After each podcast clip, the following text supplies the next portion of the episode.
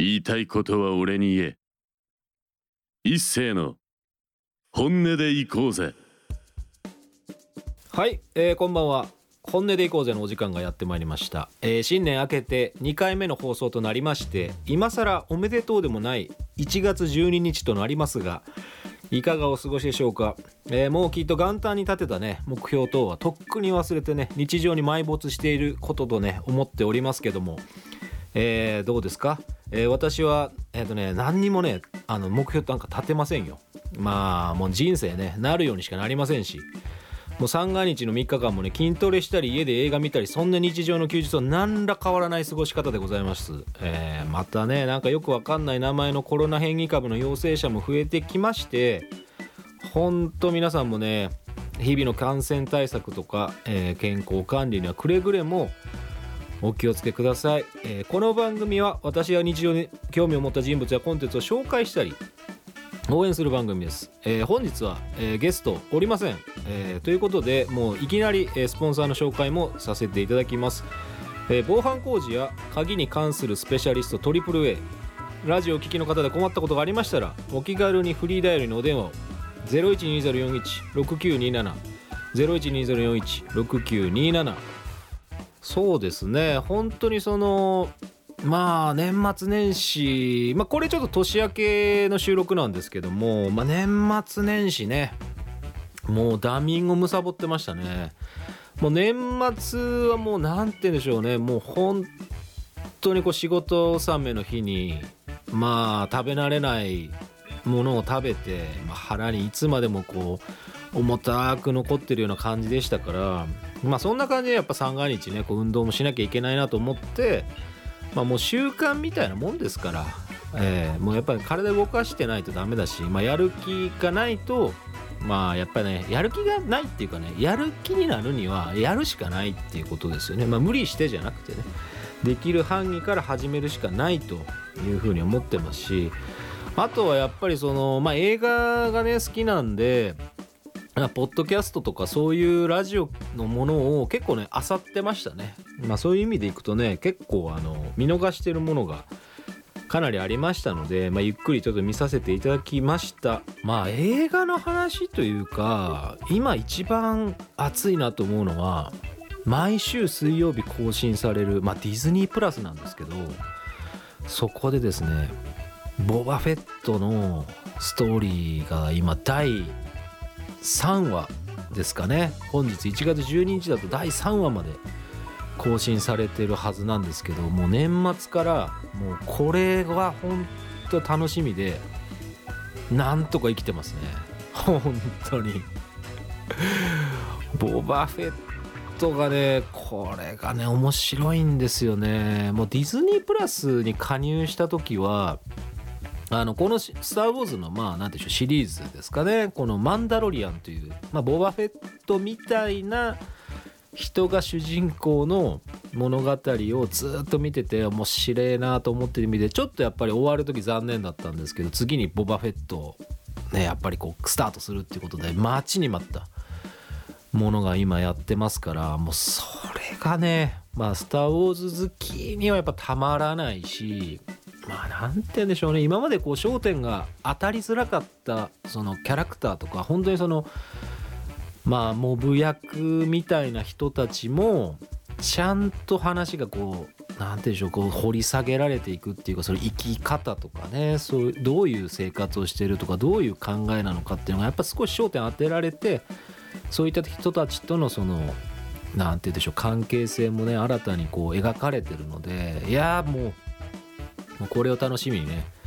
まあ、生きてますね。あとディズニープラスがすごいなと思ったのはもういつの間にかネットフリックスとかあのそういったアマゾンプライムビデオとかと同じように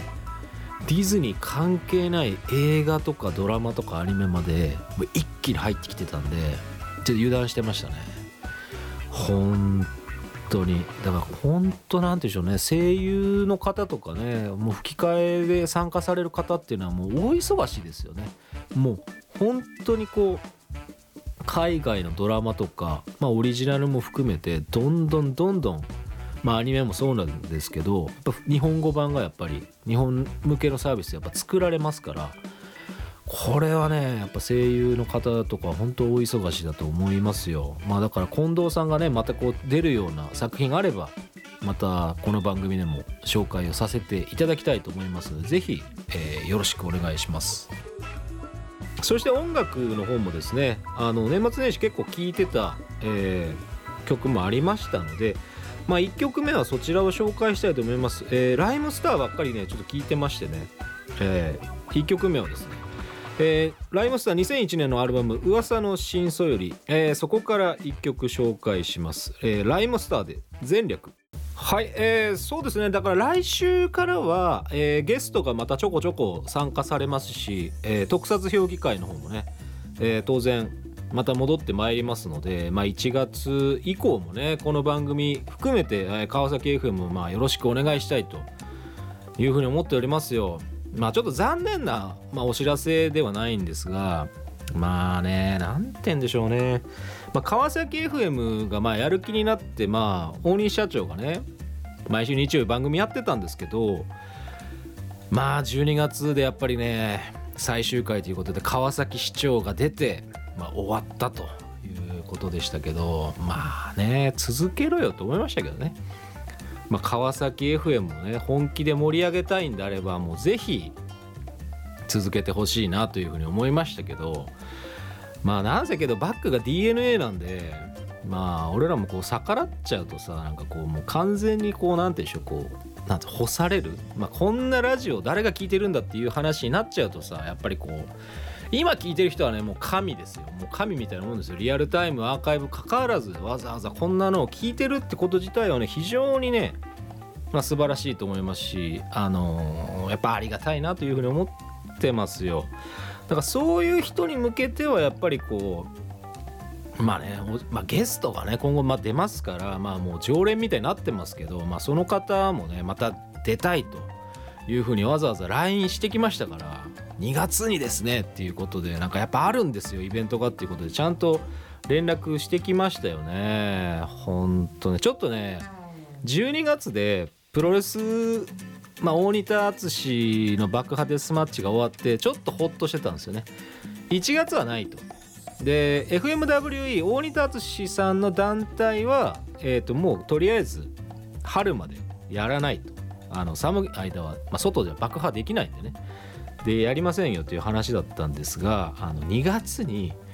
まあ、室内でやるというところで、まあ、そこにまた、えーよく出てくれてるミスターポーゴ、えーシャドウ WX がですね、えーまた出るということなので、まあ、ゲストにもね呼ばねばならぬというところで、まあ、その試合の、えーまあ、お知らせを簡単にさせていただきます。はい、えー2月6日大仁田工業開催決定ということでね。大仁田工業魂を熱くする真冬のリング、えー100名限定、えー2022年2月6日日曜日、えー16時会場16時半開始、えー場所はですね東京北千住ホワイトスタジオ東京都足立区千住1-4-1東京芸術センターとなります、えーチケットは最前列8000円指定席7000円。チケット予約方法はえー大仁田屋で申し込みを、えー開始しております、えー大仁申し込みは大仁田淳公式ツイッターの DM またはメール info アットマーク大仁田ファイヤー .com までということでございます。その第4試合、えーストリートファイト30分一本勝負に、えーミスターポーゴ、えーモンスターレザー VS ガジョーえー、アンド下田対策というところでねちょっとメインじゃないんですね今回は。まあ室内なんでね火吹けるのかなっていうところですけど、まあ、きっと彼はね、まあ、吹くと思いますよ。室内で。でまた出禁になればいいんだというふうに思ってますけどまあそんなこと言ってたらまた怒られますけどね。お前を燃やすぞって言われますけどまあいいんじゃないですかね。こう火災警報器とか派手に鳴らしてもらってなんかこうまたこうなんて言うんでしょうね。こうトースポとかこう週刊プロレスとかにこう大々的に取り上げてもらってこうネタにしていただいてもねいいんじゃないかというふうに思ってますからまあプロレスっていうのはそういう文化ですからね。こう問題を起こしてもそれをまあ糧にね次にこうつなげていくと。あの問題を起こすまあそれ犯罪とかねそういうのはダメですけど事故とかそういうトラブルっていうのはもうねネタでしかないですよ。もうプロレスってそういうもんです。だからプロレスを理解できないっていう人は本当にねつまんないと思います本当にあのこれつまんないって言い方にそのトゲがあるかどうかは別にしてあのね面白いと思える状況っていうのをやっぱりこう作っていかないとダメなんですよ。こうラジオもそうかもしれませんあのライブとかもそうなんですよね。ラジオはもうともかくライブとかはやっぱ現場にいる人たちがやっぱ楽しめる状況をやっぱりこうみんなで作らないと、まあ、盛り上がらないですよ。まあ、今回100名限定とは言ってますけど100名以上集める自信がもうないんですかね？爆破じゃないっていうことは。あのだからみんな行きましょうねと。あの川崎にいる人はまあ北千住遠いんで、まあ、無理にとは言いませんがあのファンの方はねあのぜひ言っていただきたいです。別に大仁田さんをディスってるわけじゃないですよ。俺のほらやっぱりこうなんつうのこうパートナーとしてはこうミスターポーゴでございますからね。まあそういったプロレスを応援するメインで応援してる相手っていうのはあくまでシャドウ WX ミスターポーゴですからまあ大仁田さんが応援しないとかそういうことじゃなくて、えー、ある程度こう客観的に見てると。いうとこですね。あの大仁田ファンの方はねぜひその大仁田淳の、まあ、良さとかをこうラジオに、まあ、投稿いただきたいですね。俺は正直まあなんかこう分かる気がするんだけどまだそこまで分かってないっていうのが、まあ、実際のとこなので、まあ、ここは本当こうリスナーまあ大仁田ファンに喧嘩を売るわけじゃないですけどいやだからねもっと盛り上げろよっていう話もやっぱありますからね、まあ、会場を見てた時もそうですけどもう信者しか盛り上がってねえから本当に。あのなんか水ぶっかけられて喜んでる連中しか盛り上がってないというところですよね。もう大変だからそんなんでリングで盛り上げようとするね。こう皆さんレスラーの方見ててもも俺も心が痛い。本当に。まあ、だから爆破だけを見に行くっていうのもちょっと切ない話なのでやっぱねこうぜひねこう大仁田淳さんの良さをこう分かるっていうリスナーの方はぜひ、えー、メールとか、えー、ツイッターからねこうメッセージをいただけると、えー、幸いでございます。あの俺はやっぱりねよく分かってないから。ぶっちゃけ。よく分かってないから。ぜひ、えー、よろしくお願いします。まあそんなことでまあいつあのミスターボコ出てもらおうかなと思ってましたけどまあいろいろねあのーまあ調整も、まあ、ありました。あとその T シャツ？えー、非売品でね限定 T シャツ作りたいなという話もしてて、まあ、そのデザインなんかもしていただいてる方もいらっしゃいますしそれもちょっとね具体的に形にしなきゃいけないというふうにも思ってますのでまあそういったところでもねまあ引き続きまあプロレスの応援もねこうしていきたいというふうには考えてますしあとはやっぱりこう声優のねあのー、近藤博則さんにも、まあ、出ていただかなきゃいけないしまあ、新たにこう、まあ、やっぱり出ていただく方も増やしたいなというふうには思ってますので、えー、ぜひねそのリクエスト等あればまた、えー、メッセージいただければというふうに思いますのでよろしくお願いします。あとはねそのゲストのリクエストといえば、まあ、知り合いからですね、まあ、政治家とか出さないのって言われた時に、まあ、ちょっと嫌なこう心にこう嫌なこう気持ちがこう漂ったんですけどまあ、僕が言ったのは、まあ、即答で出さないねって言った話をしましたね。まあ、年末にちょっとこう、まあ、世代はあの僕よりもちょっと上の方なんですけどまあなんでしょう10歳ぐらい上なのかな、まあ、それでこう、まあ、同級生にまあ衆議院議員がいります。まあ私もその方知ってるんですけど、まあ、直接っていうよりはもともとその高知県の知事もやってた方でねあの10月の、選挙で、衆議院の、まあ、立候補されて、まあ、当選したということで、まあかつまあ、国会議員としての活動も始まったということなのでまあなんかこう呼べるんじゃないかなみたいなことを、まあ、ざれ言的に言ってましたけどもう嫌だよ政治家なんか本当に。いやというかね、まあ、川崎市の市長も、まあ、あの番組出たらあのね当然その大西社長の番組出たっていう話なんでまあそのまあ、誰をどうとかっていうつもりはあんまりないんですけど、まあ、正直勘弁してほしいなと思いましたね。うん、いやあの人たちって会うとねいい人に決まってるじゃないですか。っていうのがまず一つ。うん、あのねこうラジオとかに出てその切り込んでねそのやばいことなんて答えやしねえし絶対に。で面白い話なんかなんかね面白い話はできるんでしょうよきっと。なんかこう人に好かれるような話はできるんでしょうよ。頭も良さげでしたしねその元高知県知事なんかは特にエリートだから。まあ高知で生まれて高知出身育ったけどやっぱ東大行って官僚だから、まあ、超エリートです。もう見た目もこうピシッとしてね。もうこれは人に好かれるだろうっていう感じのもうほんと俺からしてみればいけすかない側の人間だから。あの別にその政治家としていけすかないとかじゃなくてこうなんかやっぱりこう相入れない空気を漂わせてる人物なんでいや俺はこういう人と喋ることはきっとできないし俺のひがみ根性がもう全開に出ちゃうからやめといた方がいいよっていう話もねしたんですよ。でもねそのまあ友人曰くやっぱりこう政治の話に最近目覚めちゃったんだと。あのーなんでか分かんないけど最近すごく、まあ、ラジオとかその YouTube とかもこういう人たちの見てるんだよっていうのを言うてどうせお前あれだろみたいな話をしたんですよ。ひろゆきとか。あれだろあそそっち系だろ？みたいな。あそうそうそうそうみたいな。そうそうじゃねえよバカ野郎。みたいな話を、まあ、よく言ってましたけど。まああの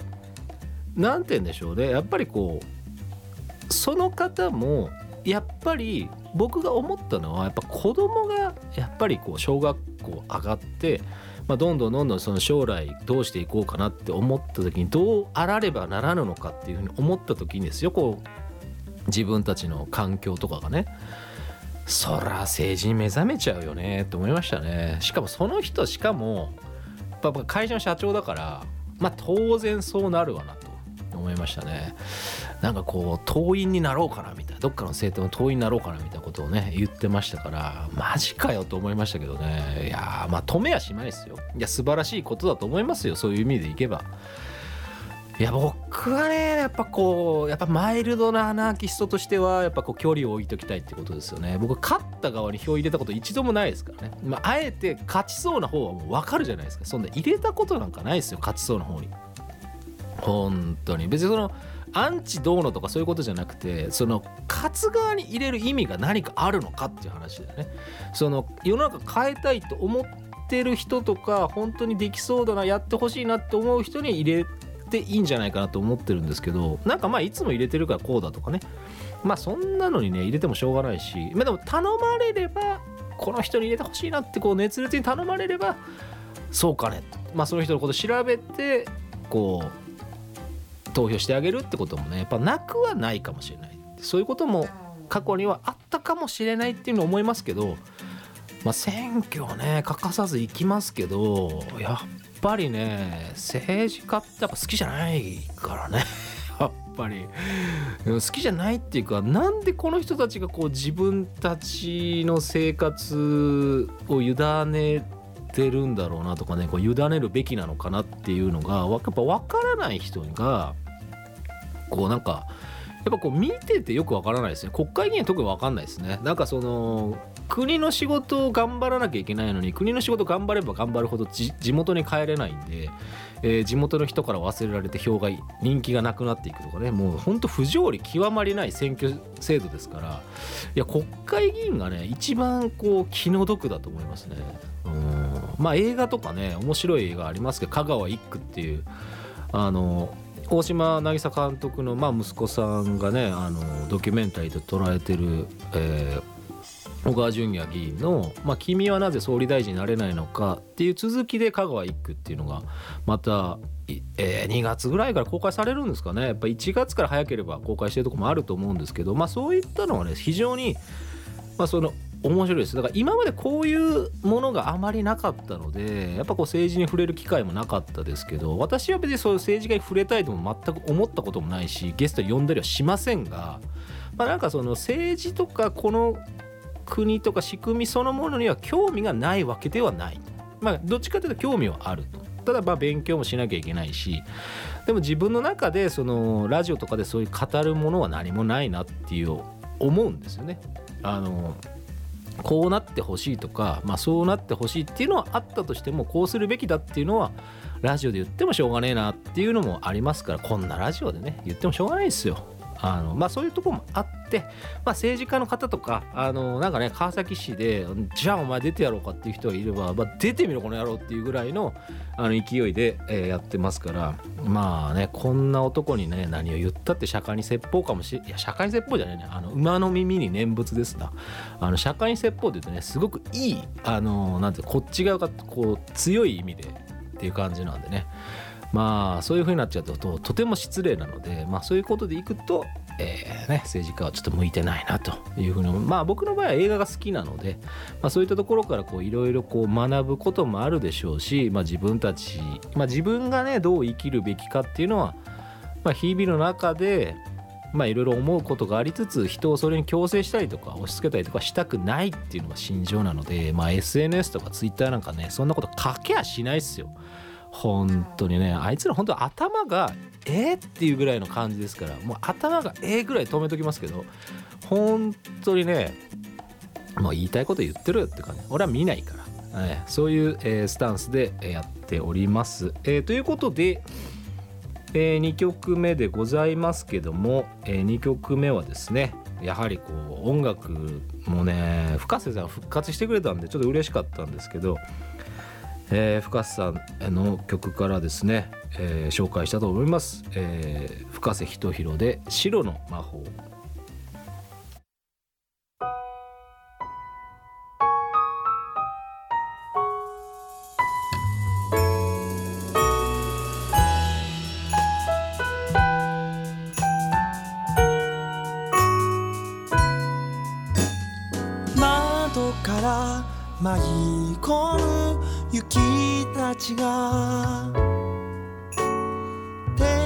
のひら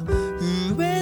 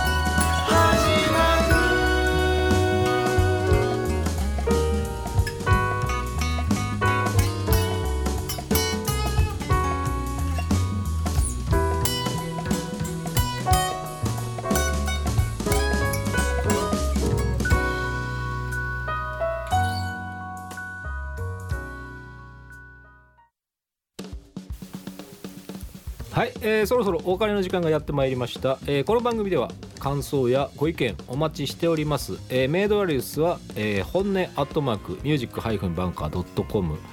えー本音の綴りは HONNE えーあとミュージックバンカーで、えー検索していただきますとですねいろんな番組、えー作ってますので、まあ、ぜひ他の番組もね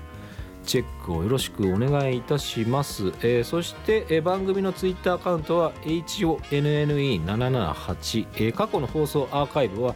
YouTube、Spotify、Amazon Music 等で、えーお聞きいただくことが可能になっております。そうそうで YouTube の方はですね、まあ、この放送のタイミングの時に、まあ、先週もちょっとお話はしたんですけどやはりですねこう YouTuber の人がガンガンこうなんて言うんでしょうこう投稿してる、まあ、YouTuber の方が、まあ、このラジオ出てしまって、えーその方がまだガンガン活躍されてるとですねあのこっちのラジオの視聴者もねガンガンそのアーカイブ増えるんですね。ほんと YouTube 恐ろしいと。YouTube 恐ろしやと。そういう感じでねあの再生回数が伸びておりますが本当こんなラジオでねあの1000回超えることなんかまあないですから。もう100いきゃもうね大喜びですよ。本当コミュニティ FM のねそのアーカイブラジオなんてね100回超えればもうもう御の字ですわ本当に。あのチャンネル登録者もちょこちょこ増えるんですよね。やっぱその再生回数が増えるたんびにチャンネル登録の方も増えますしあとですねあのゲーム配信を試しにやってみました。えまあその辺の話もねちょっと長くなるんで、まあ、割愛しますけどあのパソコンからねあのゲーム配信するのってあこんなに簡単なんだっていうような感じで、えーゲーム配信することができましたね何のゲームを配信したかはここであえて言いませんがもうアーカイブは消してますからあのここでは言いませんが、